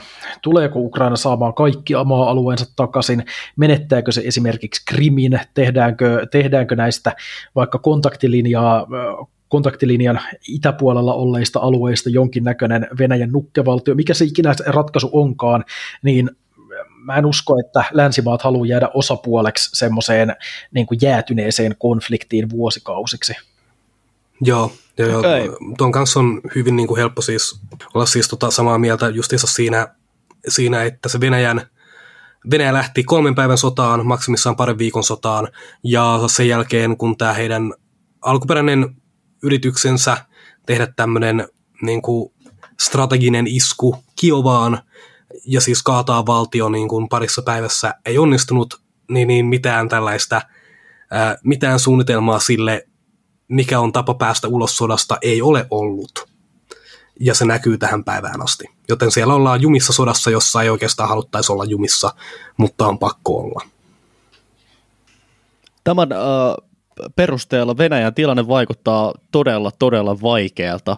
Siis asioita, joista me tässä jaksossa olemme keskustelleet, niin Asiat, joista me tässä jaksossa olemme keskustelleet, tulevat tavalla tai toisella kirjoittamaan tulevaisuuden historian, koska nyt vaikuttaa siltä, että Ukraina tosiaan pystyy taistelukentällä puskemaan Venäjää takaisin, ja jossain määrin länsimaiden ja Euroopan ollessa so- sodan osapuolena materiaalituen tarjoajana. Meidän pitäisi alkaa käymään jonkinlaista keskustelua ehkä, että minkälaiseen päätökseen tämä sota halutaan saattaa – tavallaan Ukraina itse määrittelee sitä jossain määrin, mutta Suomi mukaan lukien kaikki muut länsimaat joutuu varmaan miettimään jossain vaiheessa, että onko se Ukrainan tahtotila meidän tahtotilamme siinä, missä me tuemme heitä saavuttamaan sen päämäärän. Eikös mikä on teidän niin näkemys, että pitäisikö esimerkiksi Suomessa meidän käydä avoimempaa keskustelua siitä, että mihin asti ja minkälaisiin päämääriin me olemme valmiita tukemaan Ukrainaa, jos tämä sota lähtee tästä esimerkiksi Venäjän rajojen sisäpuolelle? No siis tässä on kaksi kaksi sillä niin kuin puolta tietenkin. No siis mä en usko sodan lähtevän Venäjän rajojen sisäpuolelle. Länsimaat on tehnyt niin sen se on melko... siis hyvin hypoteettista. Joo, Heitä se itse tuosta oman ajatuksen. Länsimaat on tehnyt sen erittäin selväksi Ukrainalle. Mutta tämä on vähän niin kuin, kun, sama kuin tämä niin kuin puhe NATO-kansanäänestyksestä aikoinaan. Eli toisaalta musta niin kuin kannustan aina kaikessa julkiseen demokraattiseen keskustelun asioista, mutta sitten toisaalta, jos me aletaan käymään julkista keskustelua niin kuin siitä, okei, okay, no siis niin kuin mikä on tämä tavallaan niin kuin lännen tahtotila, mikä on Suomen tahtotila siitä, mikä on niin kuin, tota, sodan lopputulossa, niin sitten hirveän helppo sieltä on esimerkiksi Venäjän vaikuttaja-agenttien löytää niin kuin tämmöisiä jakolinjoja, iskeä niihin niin kuin, tota, linjoihin sekä sitten jos me lähdetään käymään julkisesti tätä keskustelua länsimaissa, niin sitten hirveän helposti voidaan päätyä tilanteeseen, jossa, jossa länsimaat alkavat, niin kuin, alkavat niin kuin, tota, riidellä keskenään näistä asioista, mikä taas on tosi huono asia, koska se länsimaiden pitäisi kuitenkin olla enemmän tai vähemmän yhtenäisiä näissä asioissa, mutta, mutta sitten te toisaalta niin kuin, musta olisi tosi virkistävää niin kuin nähdä, mikä on oikeasti tuolla poliittisten päättäjien ää, semmoinen niin kuin ajatus siitä, että sit, niin kuin, mihin tämä sota oikeasti loppuu. Siksi, koska, koska vaikkapa Krimin takaisin valtaaminen voi olla, olla semmoinen operaatio, johon johon Ukraina vaatii aivan niin kuin mielettömät resurssit, ja siis josta Venäjä tulee pitämään kynsiä hampain kiinni. Hmm. Okei, okei. Todella, todella mielenkiintoista kaiken kaikkiaan tämä keskustelu ja tämä koko jakso on ollut siis todella silmiä avaava tähän tilanteeseen varmasti kaikille. Jätkät, te olette aivan mahtavia, mutta nyt pitää pikkuhiljaa ruveta lopettelemaan. Vielä viimeisenä kysymyksenä teille mitä kuuluu seuraavien viikkojen ja kuukausien aikana Suomen kovimman osint-tiimin arkeen ja tulevaisuuteen? Viskiä. Tota noin, ei, siis lähtökohtaisesti te, hommaa jatketaan, asialle on edelleen tilausta ja tavallaan tämmöinen selkeä karttakuva ja, ja ymmärrettävät analyysit ja tilannekatsaukset tästä sodasta, niin, niin ihmisiä kiinnostaa edelleen, mitä tapahtuu ja se on hyvä, että Suomessakin on vähintään yksi tiimi, joka myös viestii selkeästi tästä sodan kehittymisestä ulospäin. Kyllä joo, meillä on pari, pari niin kuin muutakin projektia tässä niin kuin tämän niin kuin Ukrainan homman osalta käynnissä. Me ja Emil lähdetään Lontooseen työreissulle siitä lisää ehkä myöhemmin ja, ja, ja, ja me ollaan Ylen tässä Sodan kylmät kasvot dokumenttisarjassa mukana. Sieltä jaksoja tulee jossain vaiheessa, luoja yksin tietää milloin, mutta, mutta, mutta tota, niin kuin tiimin osalta jatkuu aika, aika niin kuin monipuolisena meininkinä. Ja sitten yksilöiden osalta tietty varmasti jatketaan omia töitämme tässä ohessa ja, ja siis itse yritän päästä joskus maisteriksi asti, mutta, mutta katsotaan, toi, toi opiskelu tuppaa jäämään vähän, vähän, vähän taka-alalle tässä kiireessä. Joo, itse odotan kyllä kasvavalla mielenkiinnolla niin kuin ensi talvena tämän sodan kehitystä, että niin kuin miten, miten routa ja rospuutta rupeaa vaikuttaa siellä molempiin sotivia osapuolia, että mitä me nähdään. Ja sitten toinen, mistä, mistä ei mun mielestä ole hirveästi puhunut myös se, että tota, kun Venäjällä puhutaan hirveästi, että se on ammattiarmeija, siellä on sopimussotilaita, niin siellä on tota, sopimukset menee umpeen ja siellä kesällä on hirveä rekrytointi puolen vuoden kampanja, että mitä tapahtuu tuossa marras, joulu, tammikuussa niin kuin Venäjän ammattisotilaille, joilla on sopimukset katkolla, että mitä sitten, miten se okay. etenee kehittyy. Marras joulu tammikuussa mahdollisesti uutta tilannekatsausjaksoa siis. Mutta joo, kaiken kaikkiaan ihan uskomattoman suuri kiitos teille, että tulitte. Tämä on ollut pitkä ja pitkä jakso täynnä hyvää analyysiä aiheesta. Te teette aivan uskomatonta duunia. Teidän ansiosta meillä on joku käsitys siitä, että mitä tapahtuu. Ja jatkakaa tätä duunia edelleen. Yes. Sota- ja historiaa podin puolesta kiitos paljon ja tuota, tuota, niin kuin tavallista, niin kaikille kuulijoille muistakaahan laittaa podi tilaukseen tuolla Spotifyn puolella ja seurata meitä Twitterissä, Instagramissa, JNE ja antaa totta kai podcastille viisi tähteä. Kiitoksia paljon. Yes, kiitos paljon. Yes. Kiitoksia. Kiitos.